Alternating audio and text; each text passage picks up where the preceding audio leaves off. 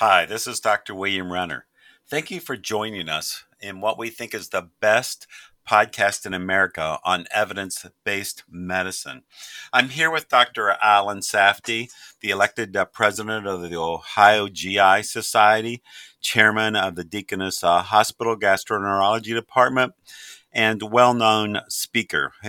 We've both been involved in clinical research for more than 30 years and try to stay on the cutting edge of medical science.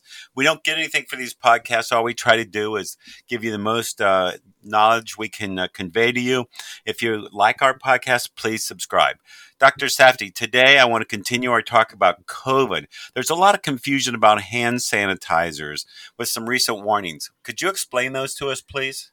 Okay, yeah, Bill, it's really an important topic. Um, there's now over 70 hand sanitizers that probably should not be used. Um, so let's step back a little bit and say, you know, there's three main types of alcohol. Um, most people probably aren't aware of that. There's isopropyl alcohol, which is the rubbing alcohol. The, it's the ru- alcohol we use before we're going to draw your blood. Um, it works well for sterilization, high evaporation rate. Um, a lot of people use it for even cleaning electronics because it evaporates very quickly. Cannot be consumed orally, so we use it on the skin.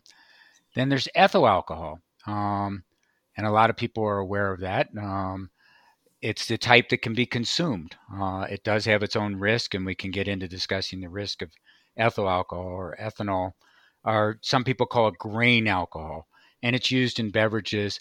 Um, it's a diluted concentration. So ethyl alcohol. Right. That's, that's, what whiskey is, right? Ethyl alcohol. Yeah, brewers and distillers use it and make it, you know, make it from grains or other pieces of plant material which have high sugar content.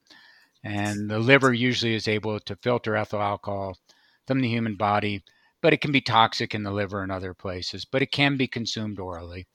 And then we have methanol, which it is done on weekends in bars all over America. So continuing.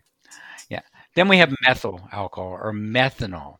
Um, people may know that it's an industrial solvent. Uh, it's a wood alcohol and it cannot be used orally. It shouldn't even be used cutaneously on our skin. And formaldehyde forms as a byproduct of degrading methanol. So those are the three types of hand sanitizers that, you know we're talking about. And unfortunately, um, you know, there's been cases of hand sanitizers being imported into the United States, and I think there's 70 or 75 of them right now, and they have toxic levels of wood alcohol, the methanol, and that can cause injury or death. And a lot of these have been imported from Mexico. A lot of them have great sounding names. People should go on the FDA website.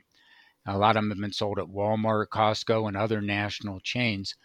And when absorbed through the skin, it can cause a variety of illnesses. Um, so we want people to wash their hands. We want them to wash their hands for 20 seconds, getting their nails getting the backs of hands in between fingers.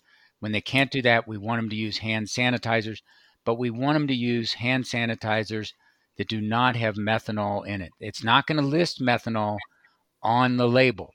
So these are contaminants um, that end up being in there. So they're not going to see yeah, on the uh, label. Many people might remember that methanol was contaminated uh, when they used to brew alcohol, especially uh, illicit alcohol, which is still brewed in lots of states, in, including Kentucky. And methanol, that's what uh, frequently leads to blindness in individuals. Um, so it's, it's a very serious, uh, uh, serious contaminant of um, homemade alcohol. Well, you're right, Bill. I mean, how do we get exposed to methanol? One, it shouldn't be there. Two, it's there and not listed. Three, you can inhale it. So breathing emissions from vehicles, paints, paint products, solvents, cleaning products, you can get methanol into your system. You can ingest it, which some kids have done by swallowing it or putting in a beverage uh, with methanol, and skin contact. So what happens? The short-term problems with methanol, as Bill mentioned, or you know blindness, but acid in the blood that can lead to death, visual problems that can lead to blindness, neurologic damage headaches and dizziness, nausea and vomiting, seizures. You can have movement disorders, uh, not Parkinson, but Parkinsonian like, loss of smell, and you can also get inflammation of your skin. Long term, you can have seizures, death, a lot of the previous things that I mentioned, but some of the brain damage can be permanent. And especially in child rearing ages, there can be birth defects. So I think it's important, you know, reduce your risk of contact. Look at these, I think it's 75 different products right now uh, that are listed on the FDA website. And, you know, take a good look at those.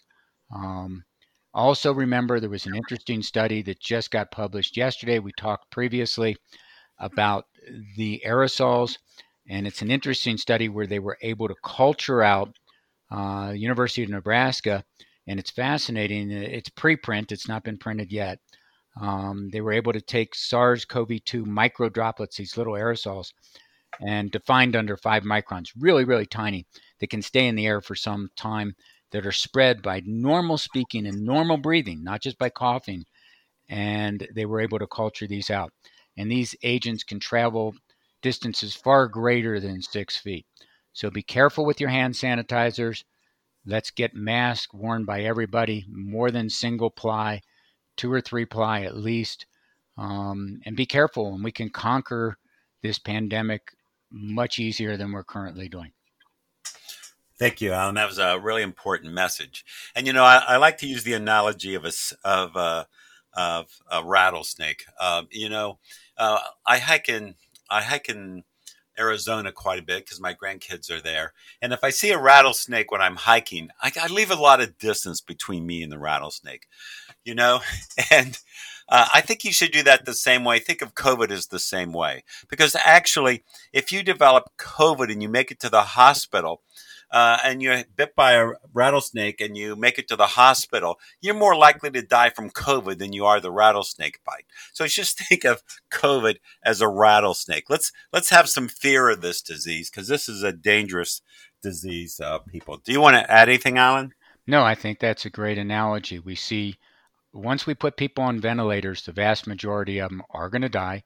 We're making strides in treatment right now. Our treatment patterns are getting better in the hospital we don't have a good prophylactic treatment to prevent you from getting this other than WMD, wash, mask, and distance, and a good mask, not a single flimsy little piece of cloth. Um, but be careful. Masks can not only save those around you, but can save yourself also. Bill and I know that from working in hospitals all these years. We mask, wear masks not just for our patients, but for ourselves. Um, so if I see somebody without a mask, in my opinion, they're being selfish. They're hurting the economy. They're hurting our ability to control this pandemic and potentially even killing people. All right. Uh, thank you, Alan. If you like this podcast, uh, please subscribe and please tell your friends about it. Thank you, Bill.